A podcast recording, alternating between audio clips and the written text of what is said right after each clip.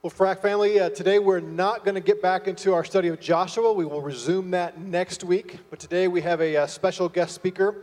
Uh, as all of you know who've been around a while, for years we've been partnering with Life Network. They have offices upstairs, and uh, we have been a, a big part of the pro life movement here, the pregnancy centers, and so on. And today we have David Galvin with us, who is the director of church and community relations for Life Network, and he is going to encourage us with a particular message today. So, brother, come and share with us from your heart.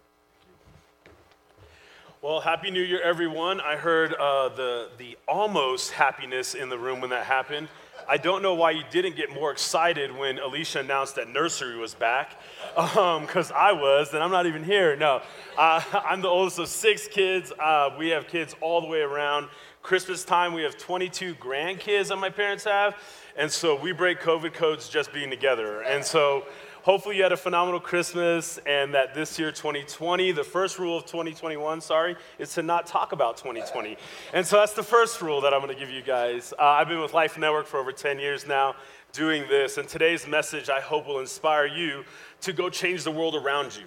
That's the goal of this. What we do at the Pregnancy Center, if you're not familiar, how many of you in this room are familiar with the Pregnancy Center? They call, oh, this is good. It's like my normal friends. Hey, guys. Last year, 225 babies saved because of the efforts of, of the College Trees Pregnancy Center. Let's give a hand for that to the Lord. that was during COVID. 225 babies saved because of those efforts. The pregnancy center didn't close, it stayed open the entire time. We were there for every person that needed that. We know that there's going to be a baby boom because everybody was quarantined. You do the math, okay? COVID babies. They're called snow babies here. Um, so, so what we do at the pregnancy center are everything from testing, pregnancy tests, to STD testing. All these type of things go on, and a lot of times during this month, churches get together and they gather around because this is Sanctity of Human Life Month. This is valuing life above all things. Life itself. Life is so valuable. Life is so precious. But life is not just babies. Life is the mom, the dad in those situations. FRAC Front Range Alliance hosts Life Steps, which is our parenting mentoring program. Right upstairs, moms and dads are getting training to be phenomenal parents so they can walk this process out. We'll stay with them until their child's two years old. We don't just say, hey, I'm glad you had the baby. No, we'll stay with you until you're two years old. It's like 33 months. Somebody else did that too with 12 people. His name was Jesus. He walked through a discipleship process, and after 33 months, he says, You're on your own, go change the world. Peter's like, Please don't leave. That's what I would have said, at least. I'm like, I'm done. But I get to oversee the other side that wants to shut down the pregnancy center. Like, I want to shut the pregnancy center down. I want to go and say, if everybody could have a healthy relationship, we don't need the pregnancy center. Wouldn't that be amazing? Wouldn't it be amazing for you guys to fund something that makes something not happen? That'd be amazing. You're like, wait a minute.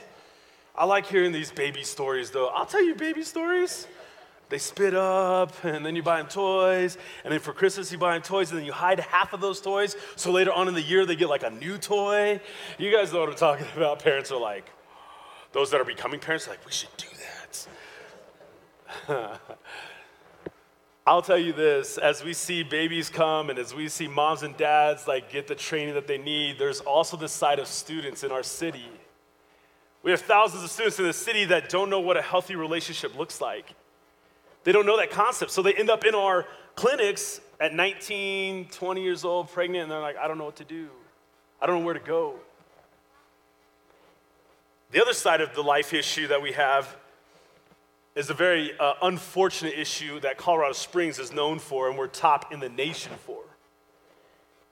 We're in the top three in the nation every year for death by suicide for our students.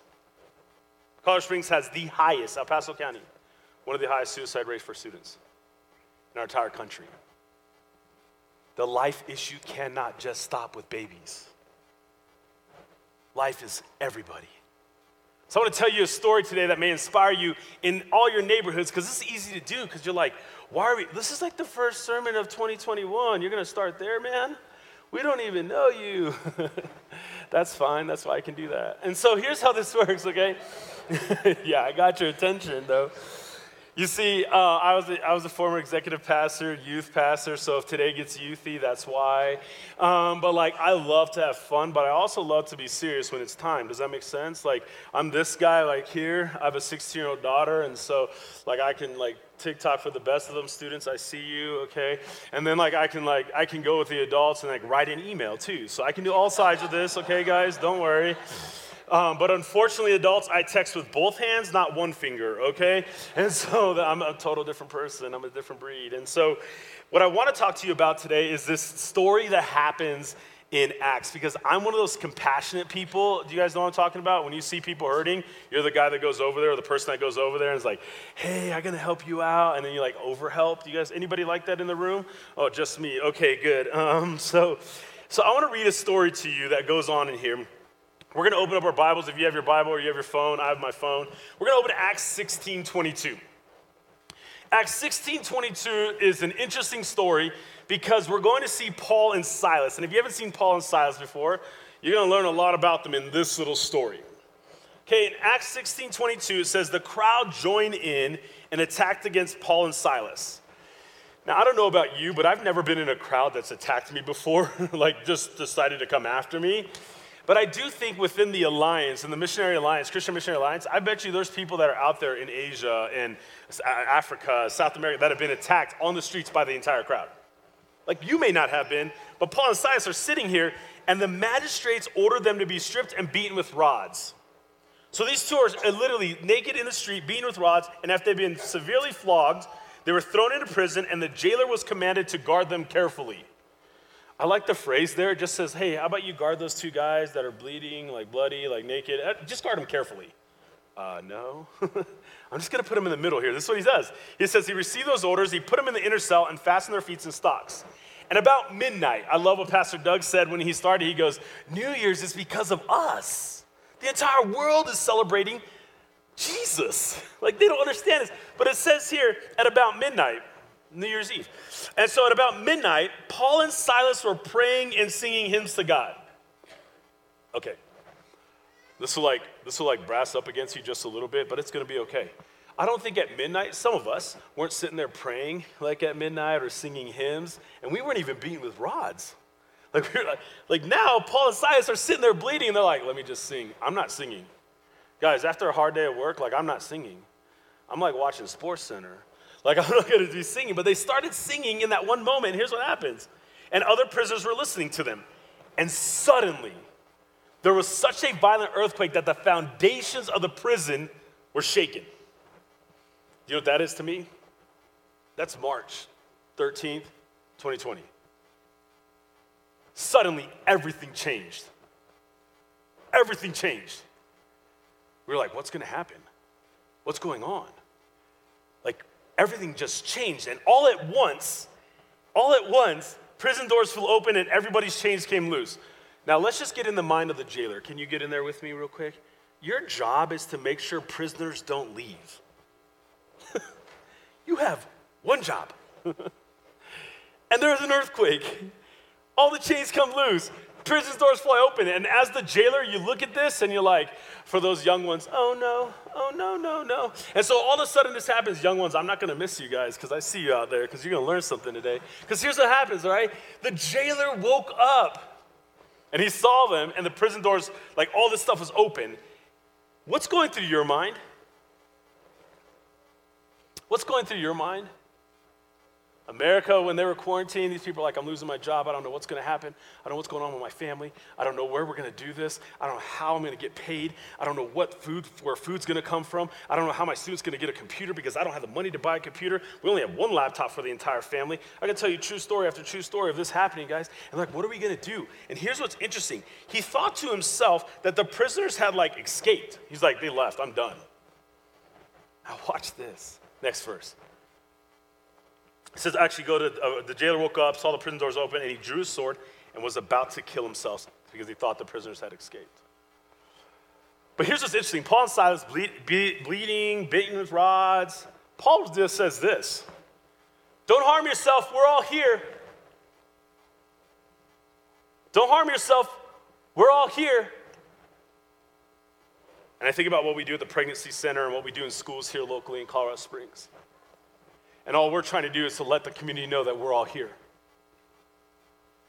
But the big question to me that from me to you this morning is does your neighborhood know that you're all there?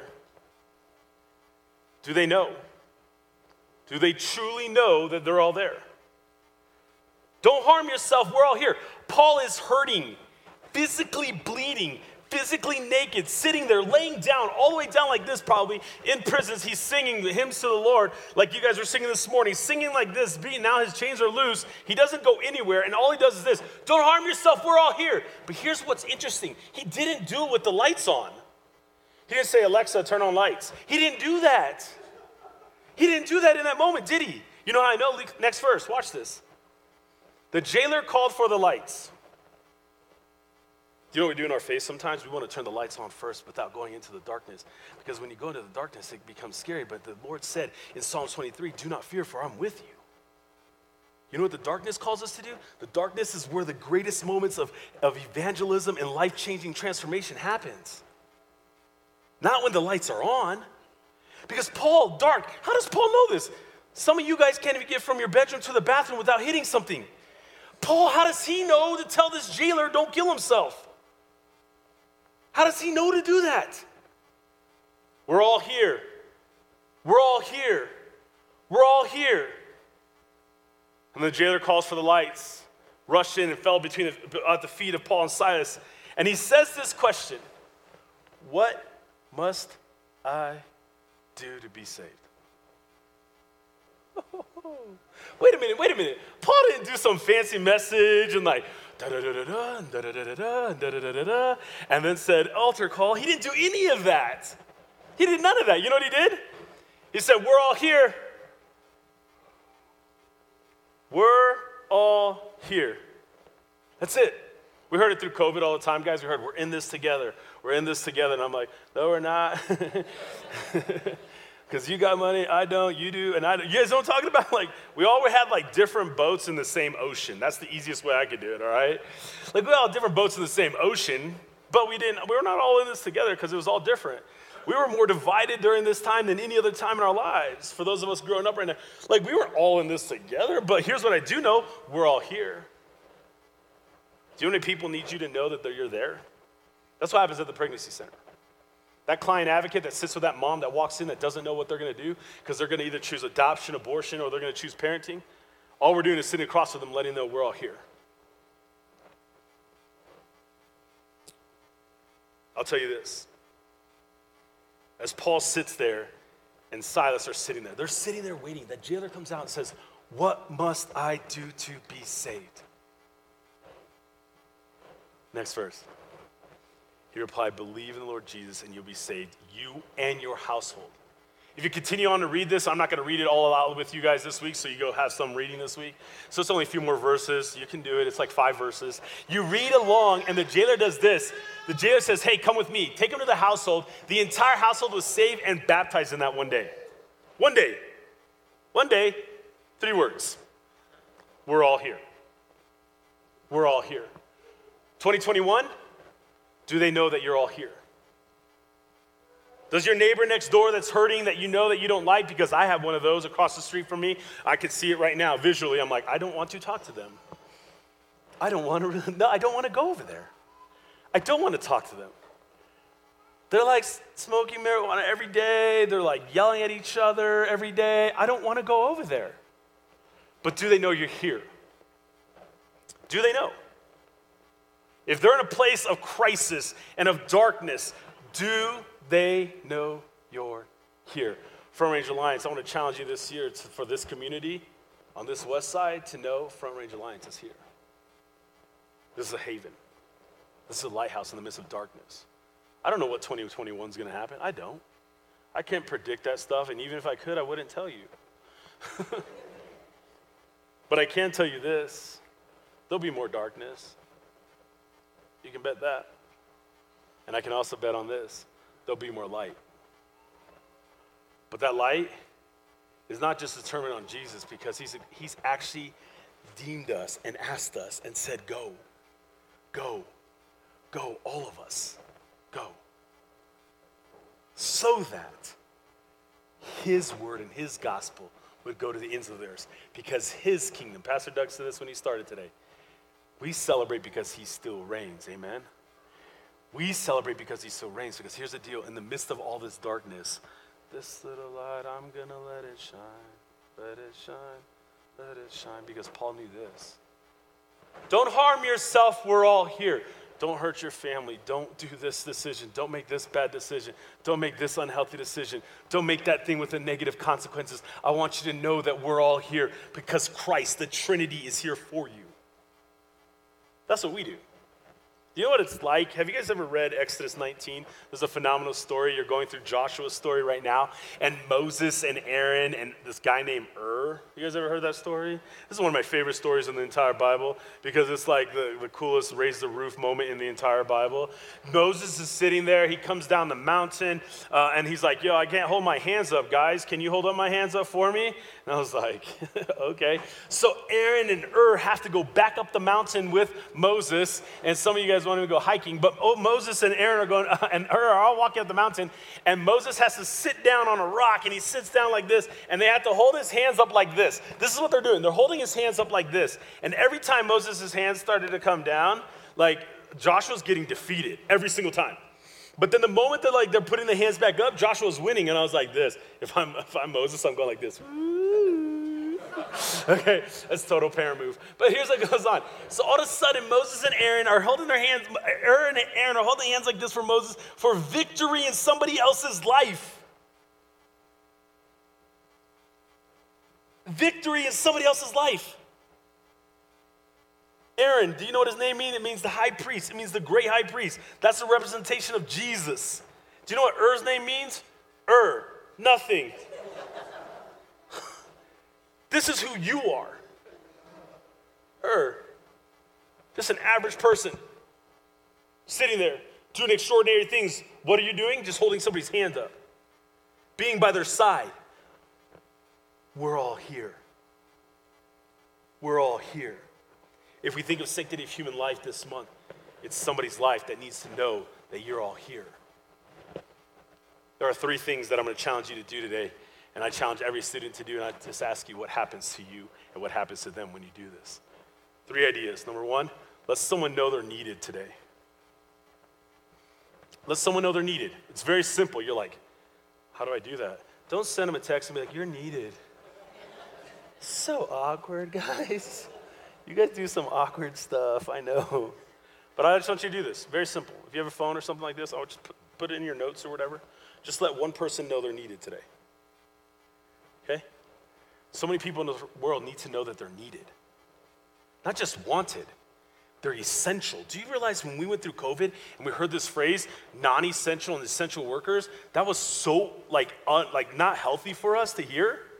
They were telling people you're needed and you're not needed. Like you're essential, every single one of you. I only know that because Psalms 139 says that you're fearfully and wonderfully made. That's why you're essential. I don't know what you do. That doesn't mean you're not essential. Every single piece is essential. So you're needed. Number two, I want you to do this today. I want you to let someone know they're valued. To like, for what? For who you are. You want to be pro life? Let someone know they're valued, even if they didn't do anything for you. How about you let someone know they're valued that's like mean to you? Hold up.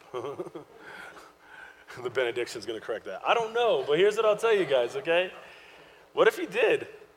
Because I thought Jesus did that on the cross and we didn't like him. Let someone know their value today. Third one is this let someone authentically and genuinely know that they're loved. Three things let them know they're needed, let them know they're valued, and let them know they're loved. And see what happens. Just see what happens. So I do this with students in the classroom. A student came back to me afterwards and said, um, Sir, you asked us to do that challenge, and it did more in me than it did in them. But you're probably the one that needed to hear it more than. I don't know your stories in this room. You don't know my story, but I do know this that all of us in this room at some point or another are hurting. I don't know what's going on in your heart right now. I don't, we don't know what's going on in that client's heart when they walk into the room. We had a young lady walk in, and I'll finish here in a second, so worship team be ready.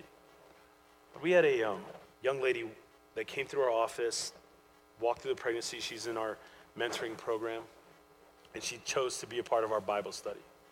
One night, her coach is walking her out to her um, car, and as she was walking her out to her car, this young lady turns back to the coach and says, My baby saved my life. And we hear it at different times, you know, like, My baby saved my life, okay. She goes, No, no, no, seriously, my baby saved my life. And uh, she said, The night before I came to your guys' pregnancy center, I was researching guns.